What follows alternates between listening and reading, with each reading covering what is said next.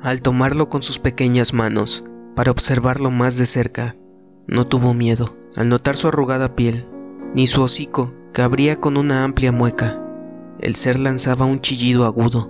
Su pequeño cuerpo sangraba profusamente, manchando el trajecito color blanco y negro que portaba. Al parecer, algún animal salvaje, quizá un zorro, lo había tomado desprevenido, dejándolo moribundo a la mitad del camino que llevaba a la villa. Era una suerte que Brigitte lo hubiera encontrado, o quizá no, pues aunque lo llevó al río para lavarlo y poner unas hojitas de árbol sobre sus lesiones, la criatura murió después de hacer una amplia exhalación. Brigitte no tuvo más remedio que confeccionar una mortaja con un trozo de tela que arrancó de su vestido. Después, cavó un agujero en el patio del jardín de su casa, al pie de un ciruelo, para hacer un funeral apropiado para él.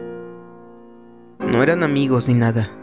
Bien lo pudo haber dejado en aquel lugar para que se pudriera lentamente, como hacían los demás niños de la villa cuando mataban con sus resorteras a los pájaros que se cruzaban por su camino, regresando cada día para observar cómo se descomponían sus víctimas hasta quedar en los huesos.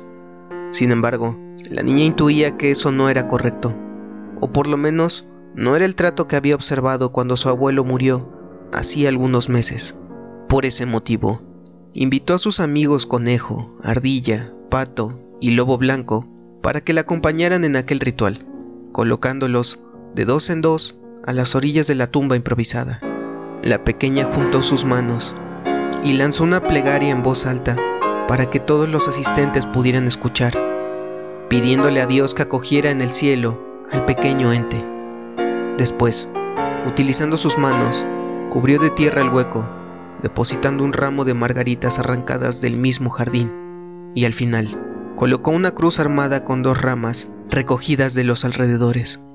La pequeña volvió al río para seguir jugando hasta que el sol comenzó a esconderse, señal de que era hora de volver a casa. Al llegar, su padre la recibió con un abrazo y le preparó la cena mientras que la niña colocaba a sus amigos en la cama, arropándolos. Lobo Blanco no quería dormir, así que Brigitte le contó una historia, hasta que su querido amigo cerró los ojos. En medio de la noche, la niña despertó. La luz de la luna caía muy clara sobre la habitación, revelando una sombrita que se movía rápidamente frente a su cama. Podría tratarse del señor ratón, pensó. No obstante, aquello montó rápidamente hasta ponerse sobre su pecho. Era la entidad. Al parecer había revivido. Brigitte se enderezó hasta quedar sentada, rodeando al ser con sus manos. ¿Así que no has muerto? le preguntó la niña. Sí, he muerto, pero tu compasión me ha traído a la vida nuevamente. Cuando un ser de mi clase recibe un gesto de bondad, tiene el deber de regresar del descanso eterno para otorgarle un deseo a su benefactora o benefactor, aunque eso signifique que después vuelva a morir. Entonces, escucho, Brigitte. ¿Qué quieres que te conceda? exclamó el ser.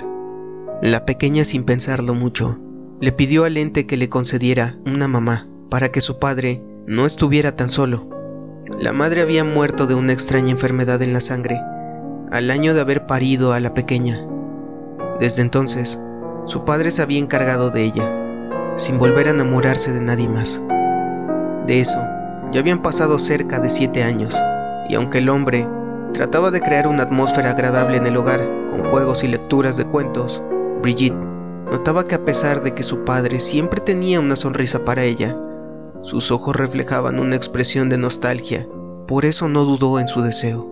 El ente se levantó rápidamente y, escuchando atento, sacó de su pantalón una flauta y comenzó a tocar una melodía.